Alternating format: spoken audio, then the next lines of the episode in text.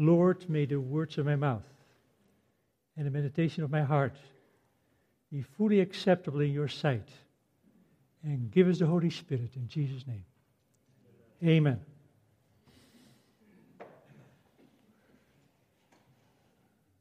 I decided to give a little of my background. You see, I come from the country of the windmills. And we, have a, we had a happy family until the age of ten. My father was an ardent mountaineer until he fell in a ravine when he was at the age of ten. This happened in Austria. And so I was with my mother and myself, and then later on we got my children, my my my my uh, sister. And here I grew up as a teenager without a father. You know, you may pity me, but maybe that was good, because I was free to do whatever I wanted. I was free to wallow in Babylon. A worldly teen. No good. My sister would say, never mind, Gerard. Mother, I will always take care of you. Don't worry about this guy. And so, she also died at the age of ten. And every year when I visit Holland, I pay my respect to that place. And so only my mother and I grow up. And of course I have a strong will. And frequently my mother had to succumb and gave me the freedom. And so I browsed in many, many sources, religions. And at the age of fifteen, I was an existentialist. Uh, I was in favor of jazz. I went to the Amsterdam to the midnight concert that started at twelve and went to three. This was life. Yes, a man of the world. But then the Lord touched me, because of one book that I found in our book library. And that book was called Our Day in the Light of Bible Prophecy. W A Spicer. And I had been taught from home that you challenge everything. And if it is good and true, run with this. And there I was. Here I tested the prophecies, and everything happened to be fulfilled. Yes, at that time I was studying at the School of Aeronautics, wanted to be an aeronautical engineer. And so I didn't have too much time to explore those prophetic pictures, because, you know, busy with school and whatever, you want to do well. And uh, then I finished that, and then I was drafted into the Royal Dutch Air Force, and there I had more time, because in the Air Force and in the Army you waste a lot of time, you know, fighting and mock battles and those kind of things. And I always enjoyed discussing things. And we had their spiritual formation. That was in the sixties. And so, what did you have to do? You had to go either to the to the chaplain of the Catholics or the Protestants. The Catholics brought dancing and women, and the Protestants had serious discussions. And I liked that. And I told the chaplain, why doesn't he teach us that we should, as Christians, not anymore continue in the Air Force? Because the Bible says, thou shalt not kill. And so he was really annoyed with some of those things. Then one day, there was a special session with all our guys there together. And the topic was, what can you do as Christians on Sunday? Suddenly I recalled, I read in this book about the Sunday law, and that Sunday was not biblical, and that you can do for Sunday whatever you want. And so, at the end of this discussion, the chaplain asked, is there anyone here in the audience who has anything to contribute? And so I couldn't stop, but jumped up and went to the front. And in the next fifteen, twenty minutes, everything what I still could recall of Bible prophecy and Daniel seven and Revelation, whatever was there still, I shared. The guys dead silent. And so the chaplain said, you know, friends, what this gentleman says, uh, much is true, but we are running out of time, so let's pray. That was the end. So my fellow people in the Air Force said, Damsteegt, we are sick and tired that you continue to harass us and tell us what we need to do, and you are not even a Christian. You shut up, or you follow what you say to us. So, at that time, Providence put a card in my hand, and it was an invitation from the Voice of Prophecy to take Bible studies. So I said, I need more ammunition to discuss my fellows and the chaplain, and so I wrote down, and I took the course. And the course changed my life. And so, friends, I decided, what am I going to do with the rest of my life? Shall I go in the aeronautics and make lots of money, travel the world, fly around? But Jesus is coming. And what about the investigative judgment? Judgment is already here. And who knows about it? So, I went to an Adventist pastor, asking him to give me some more Bible studies, and said, you know, how can I now learn this beautiful message? Do you have an institute? Yes, yes, we have a school, we have a school. I said, can I, can I attend this? He says, no, you're not even being baptized. So how would you like to study this? Oh, I said, it doesn't matter, it doesn't matter. I like to study this. So I said, I like to go to that school. So I said, but it costs money. Okay, I said, what about the church? Doesn't the church provide the money? Yes, yes, yes. And so they gave me a briefcase with books. It says, there are all the people that need to hear the message. If you are successful in canvassing, the Lord has called you. If not, you do something else. So I left the Air Force, and there I had my books. The first week, the first day actually, I sold eight magazines. That will not do it. So the next day, I sold sixteen magazines. The next day, magazines and some books.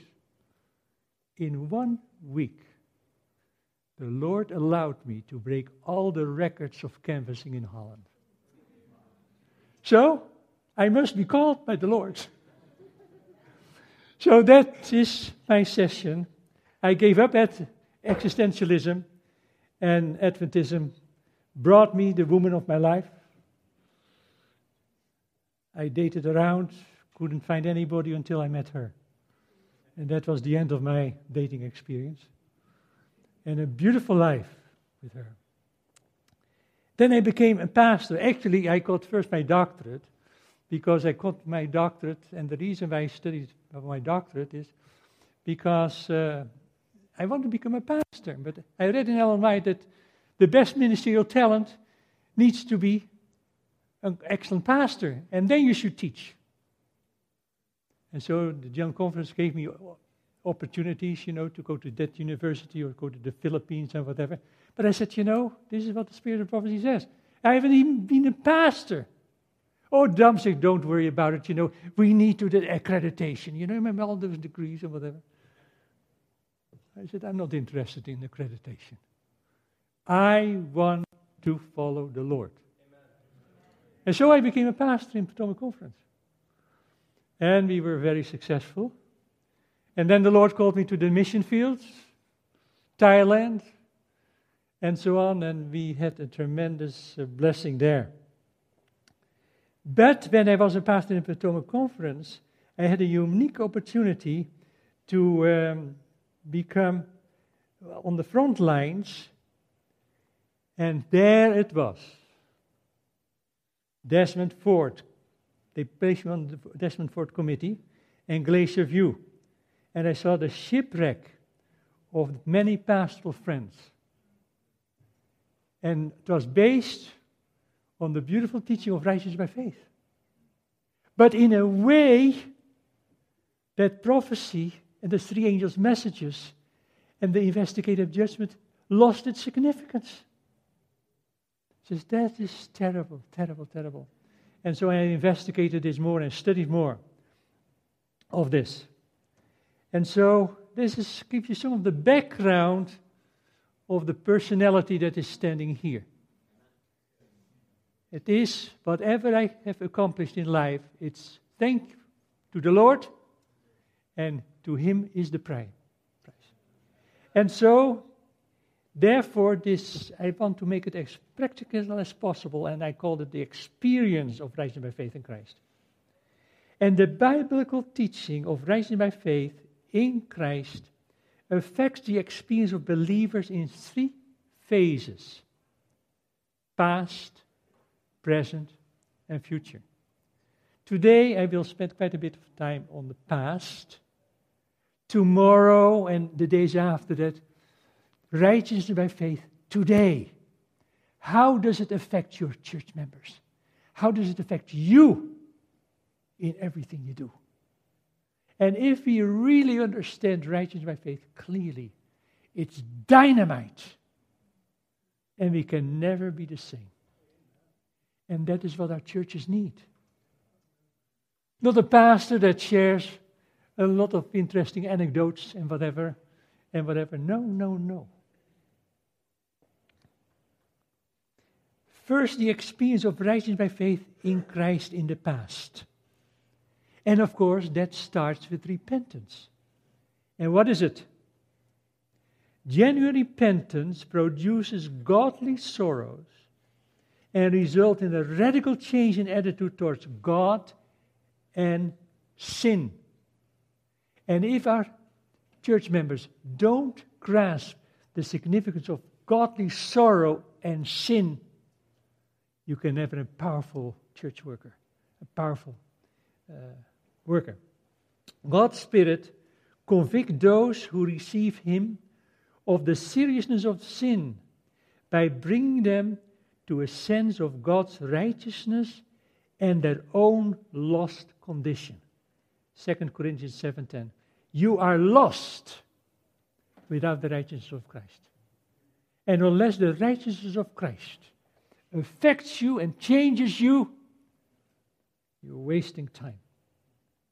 God's pardon not only provides forgiveness for sin, but it reclaims them from sin. It purifies. And not just like many other Protestants say, righteousness by faith, oh yes, it is justification and you declare just, and the rest doesn't matter. No, friends. Repentance, we have to realize, is a gift of God. You don't create repentance. It's a gift. But what are you going to do with this gift? Motivation for repentance. Look at the cross. Look at the cross. It is the goodness of God at Calvary that leads us to repentance. What happened there? It was for me. Am I worth it? No. What about my works? Nothing at all. is the goodness of God in Jesus. Justification. In general, justification, as used theologically, is the divine act by which God declares a penitent sinner righteous or regards him as righteous. And it's interesting, if you look at the book of Romans, and some of you, I'm sure, read the book of Romans many times, and if you go through the first five chapters, it's justification. Clearly, the, the whole foundation of why God declares us just. But there it doesn't stop there. It goes to verse chapter six, seven, and eight. And that is sanctification. You see, there it deals sanctification by faith in Christ's righteousness. What about baptism? You are dead, completely dead to sin. Was I when I was baptized? Oh no, I continue to dance. You know, I mean, I had it all here, but my actions certainly not revealed. It should be there. And so in a beautiful way here. But justification is important. It is the first important thing of the gospel when you present the good news to people. Have you done it, Pastor? Have you explained the practical dimension of justification? Just as if I have never sinned. You know, it's incredible. Incredible. The basis of this justification is not our obedience, but Christ's. For through one man's righteousness act, the free of gift came to all men, resulting in justification of life. By one man's obedience, many will be made righteous. Romans five, eighteen and nineteen. Now, what about our works? What about our faith? Abram's faith, friends, remember, was credited as righteousness before he had the works of circumcision. Romans four, verse nine and ten. Works are the response of thankfulness to Christ's saving grace. The experience of justification. Justification by faith in Christ. His righteousness is imputed to us. Second Corinthians five twenty-one. It is full and complete pardon. It's imputed because it doesn't mean in pardon because we cannot generalize this. We don't general, generalize this. Justification by faith. The vision of Zechariah about Joshua the high priest. Zechariah chapter three. The exchange of clothes is the biblical doctrine of justification. Experiencing forgiveness and purification of sin. Takes away the dirty clothes and gives us the righteousness. And that righteousness doesn't cover dirty things, it purifies. So, you know, that is extremely important that many don't fully realize the twofold dimension of pardon. You see, it is forgiveness and purification. A result of justification, sanctification is the automatic result. If we are truly justified, we experience sanctification. It's automatically. True repentance and justification leads to sanctification. And that is in the second part of Romans, chapter six, seven, and eight. And the struggle in chapter seven, you know, it's a struggle. Struggle. Even those who are converted, it's a struggle. It's a struggle. But, thanks, in chapter eight, thanks to Christ, we gain the victory. Not ours, but Christ. And so if you're still in the Romans seven struggle, don't give up, but look at Christ. And that is the practicality of the whole thing. Result of justification and sanctification. Justification and sanctification are closely related, distinct but never separate. And that's what you see among some of us, or even in the Protestant world. They designate two phases of salvation. Justification is what God does for us, while sanctification is what God does in us. It's beautiful here. Neither justification nor sanctification is the result of meritorious works. Both are solely due to Christ's grace and His righteousness. And that is what we have to say. Even sanctification and Sabbath keeping and doing those things, it's solely the result of grace and righteousness. And even those who are doing very, very carefully in Sabbath keeping, why do you be careful? Because you are careful what Christ did on the cross. But it doesn't contribute anything to what you get through grace. Result of justification, sanctification. The righteousness by which we are justified is imputed.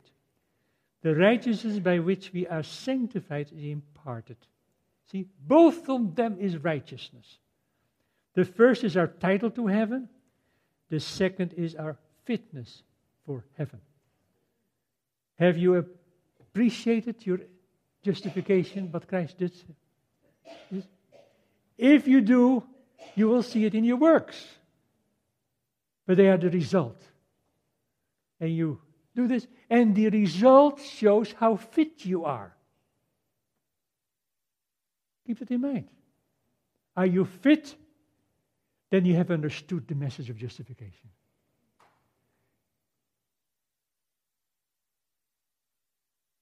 Result again, the three phases of sanctification the Bible presents are, and the rest of the week we are spending a considerable amount of time to what sanctification by faith in Christ does.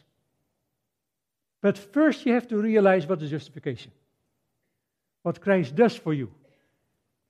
And so in regard to sanctification, what we will deal with is an accomplishment act in the believer's past, a process in the believer's present experience, and the final result in the believer's experience at Christ's return.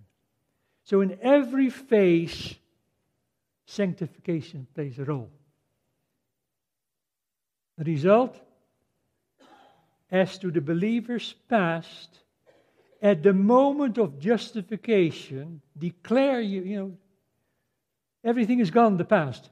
The believer is also sanctified in the name of the Lord Jesus Christ and by the Spirit of our God. First Corinthians six eleven. He or she becomes a saint. We don't use it. We hear too many sermons. We are all sinners. And we are all bad, no good. And Catholics and, and Adventists, they're all the same. Come on. Come on. What does the Bible say? Even if you are not perfect in everything, you're still being a saint. Maybe we should adjust our concept of what is sainthood. At that point, the new believer is redeemed and belongs fully to God. You know, this is fantastic. We are now adopted in God's family. At the same time, new believers have received the spirit of adoption. God has adopted them as His children, and He has made them heirs, joint heirs of Christ, Romans eight, verse fifteen to seventeen. Isn't it a privilege that you belong, belong to Him, to His family? And you know, if our Bible studies are geared to this, the self-worth of the individual raises sky high because of Jesus. Then comes the assurance of salvation. Justification brings also the assurance of the believer's acceptance. No matter how sinful one's past life, God pardons all sins, and we are no longer under the condemnation and curse of the law. In Him we have redemption through the, His blood and the forgiveness of sin according to the riches of His grace. Ephesians one seven. Isn't it beautiful? I mean, I go quickly through it, but I hope that after this week, you are prayerfully consider those things and make it your own. A beginning of a new and victorious life. The realization that the Savior's blood covers our sinful past, brings healing to body, soul, and mind. It's a part of health reform. Feelings of guilt may be dispensed with, for in Christ all is forgiven, all is new. What do you say? Amen. Then the gift of eternal life. Our new relationship with Christ brings with it the gift of eternal life. John affirmed, "He who has the Son has life, and he who does not have the Son of God does not have life."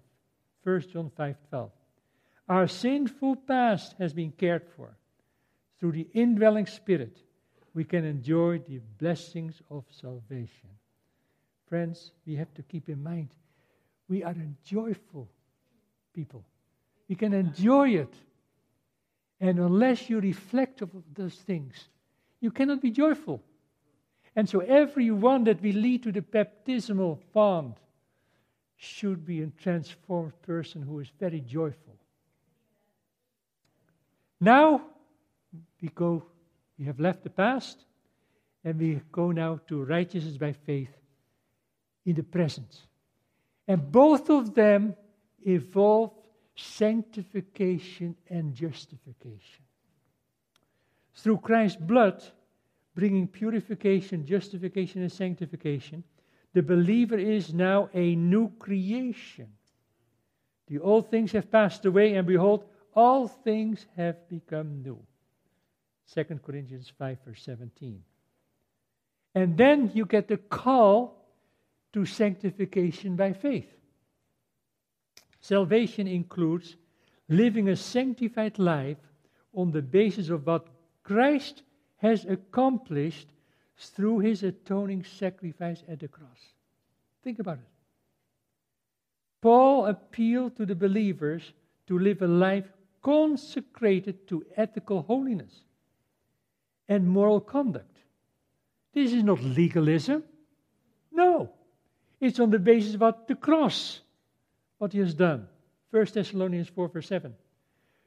To enable them to experience sanctification, God gives believers the spirit of holiness. Romans one, verse four. The Spirit-filled believer do not walk according to the flesh, but according to the Spirit. Romans eight, verse one, and compare it with chapter eight, verse four. And that is an internal change. Now I tell you, I mean, initially for me it was an intellectual experience, but I didn't have the internal change, because I didn't know how to.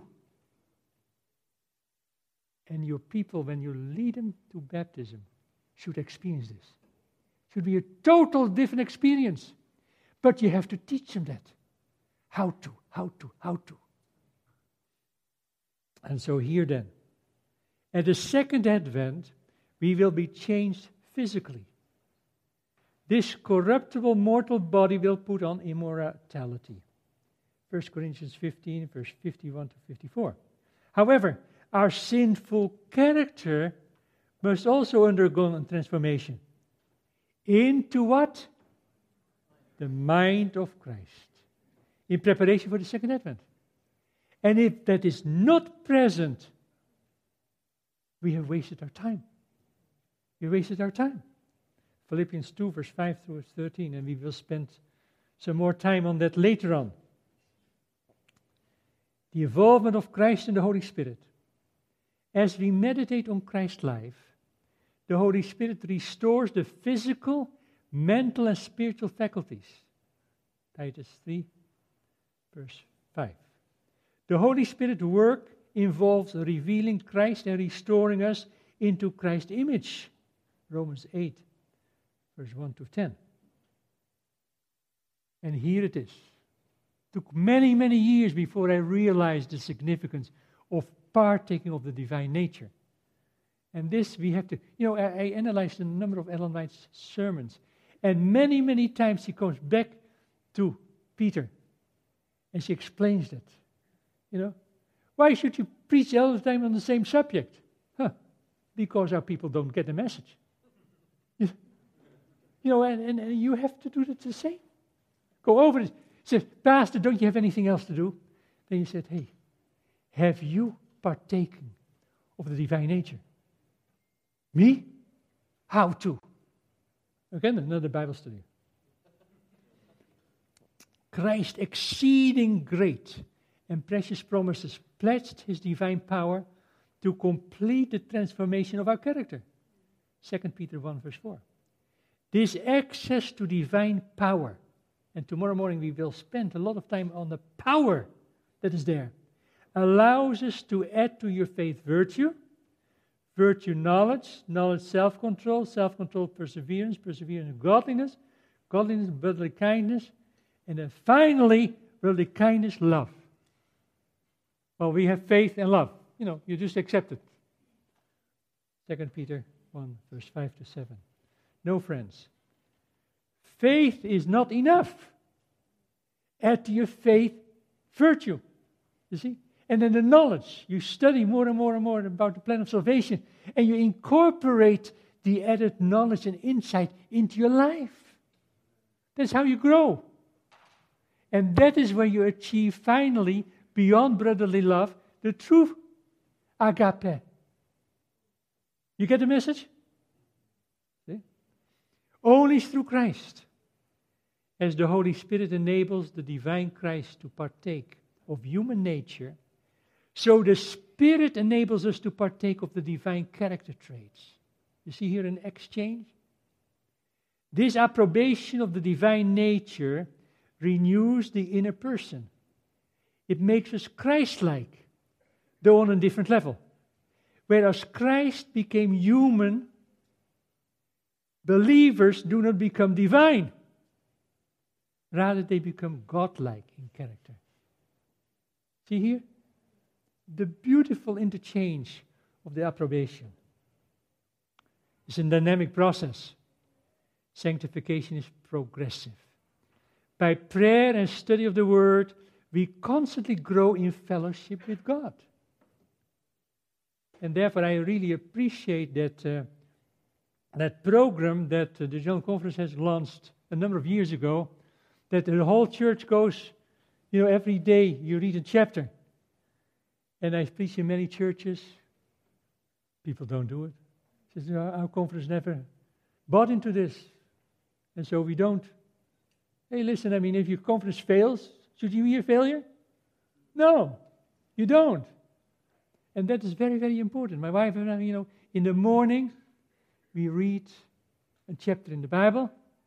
And we are now where? Everybody knows where we are? The book of Job. We nearly finished. And in the evening, we read a chapter, the Spirit of Prophecy. We are now on the letters and manuscripts.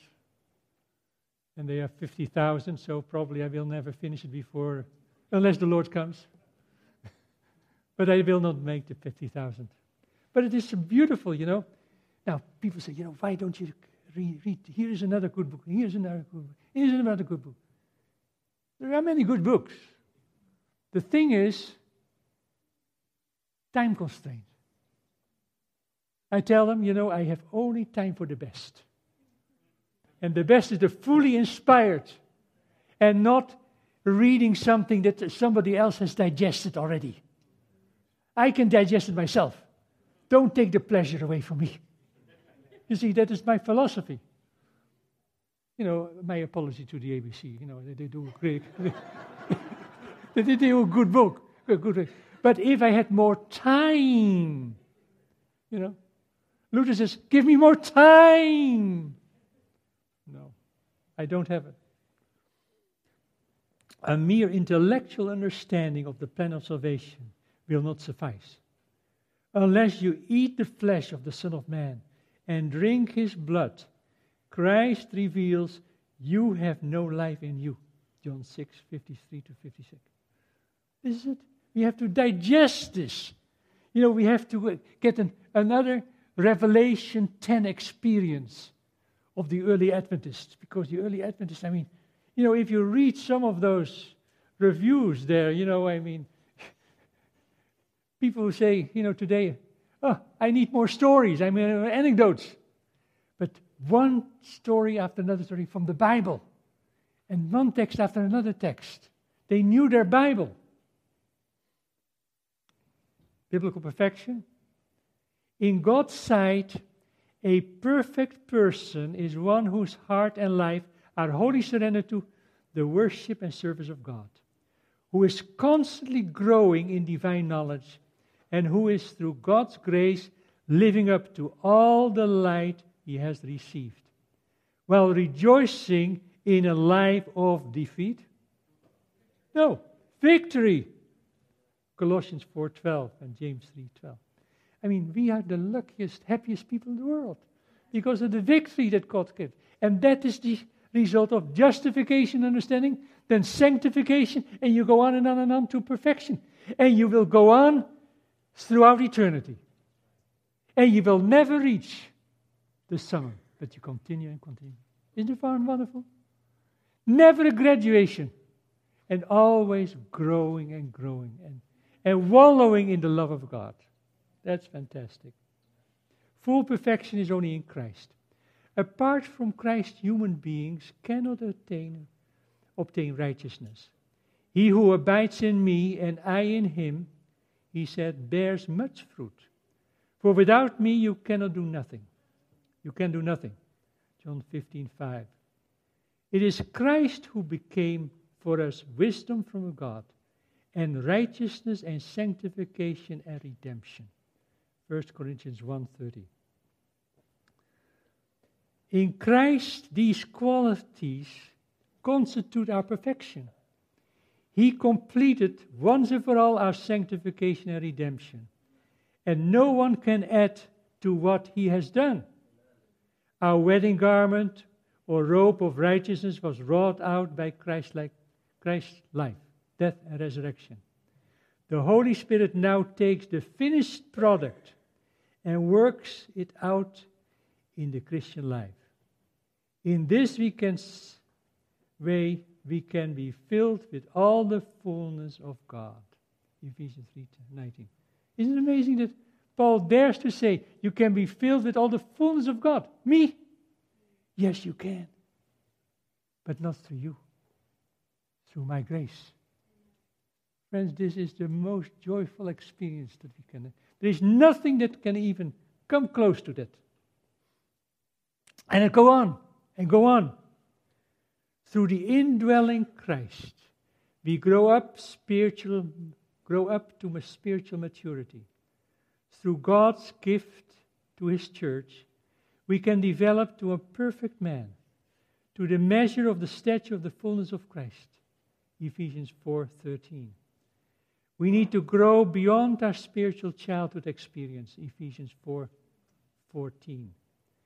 Beyond basic truth of Christian experience. Moving on to the solid food prepared for mature believers. Hebrews five fourteen. Therefore, Paul says, leaving the discussion of the elementary principles of Christ, let us go on to perfection. Hebrews six one. Beautiful, beautiful, beautiful. But it is all in Christ. And unless you are drunk with Christ, you will never have this. People should see when you go to Sabbath to church, your total appearance, the way you dress, the way you act, the way you speak. And they should be jealous and say, hey, how can you be so happy in this world that is covered with unrighteousness?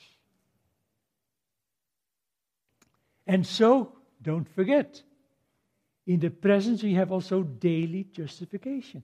Now, why do we have daily, daily justification? Didn't we have it in the past, and is that not sufficient? No, friends. Daily, all believers who are living the Spirit-filled, sanctified life is the Christ-possessed, have a continuing need for daily justification, Christ bestowed. We need this because of conscious transgressions and because of errors we may commit unwillingly. We had not planned for it. Realizing the sinfulness of the human heart, David requested forgiveness for his hidden faults, the unknown. Psalm nineteen, verse twelve, Revised Standard Version, and Jeremiah seventeen, verse nine. Speaking specifically of the sins of believers, God assures us that if anyone sins, we have an advocate with the Father, Jesus Christ, the righteous. First John two, verse one. Beautiful. And now, this is the last phase, a short phase, experience of righteousness by faith in the future. So we have a past, present, and future. And most of us are involved in the present. And tomorrow specifically I will address this and how it affected the Adventist Church.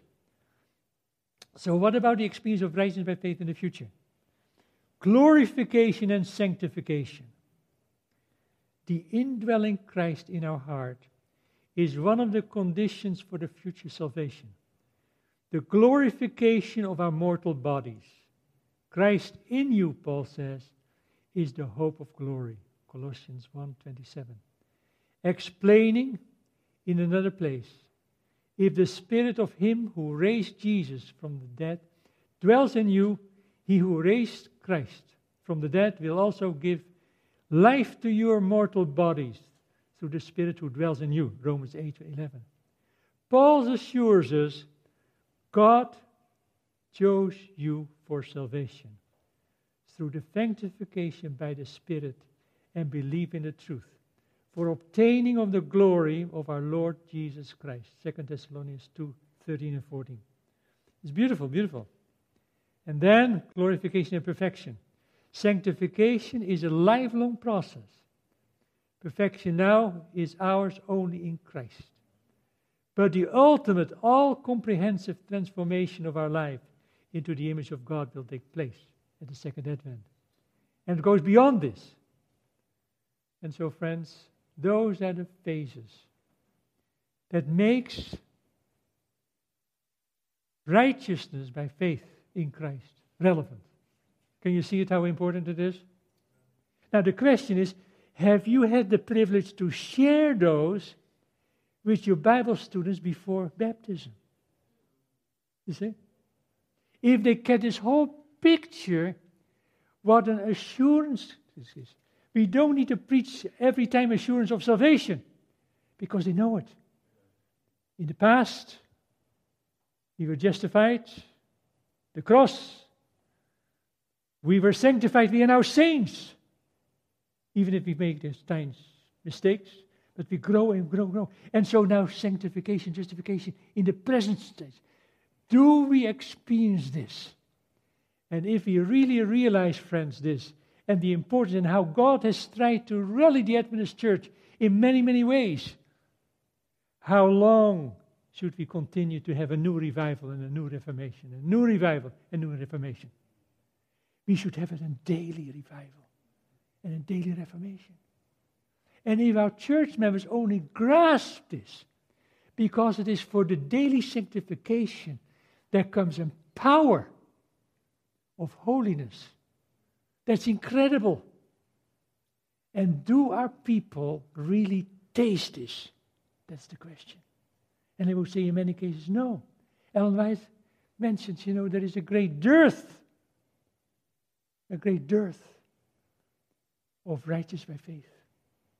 In the experience. Oh yes, they said, you know, yes, we know it, we know it. In eighteen eighty-eight or so, we know it, we know it. And Ellen White says, yeah, you know, we know it, we know it. But it was never put in the center of the three angels' messages. And we always say, yeah, the three angels' messages, how, how to marry those things is important. All the Christian churches deal with righteousness by faith. The Lutherans, the Calvinists, you go... go. When I was at the World Council of Churches, and I was uh, there studying, investigating that animal there, you know, what is it and whatever, they came to me and said, you know, Damsteegt, we can't, uh, we can't understand you. You always em- emphasize the Sabbath and the Sabbath. Don't you know that we cannot keep the law anyway?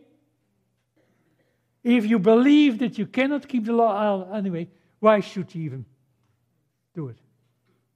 No, but I, tomorrow I will show you how the power, there is a power in the Word, in grace, in the Scriptures, in the angels, that is incredible. And that is what, you know, that is the engine that God wants us to incorporate.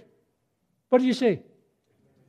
And I hope that those presentations that I, and I have pleaded with the Lord, that they may be practical as, as, as possible. And so therefore, friends, may the Lord enrich you in your experience with righteousness by faith in Christ. It is an experience, not just a doctrine, but an experience. And if you don't have the experience, you miss the best thing in life that Adventism has to offer. This media was brought to you by Audioverse, a website dedicated to spreading God's Word through free sermon audio and much more. If you would like to know more about Audioverse, or if you would like to listen to more sermons, please visit w w w dot audioverse dot org.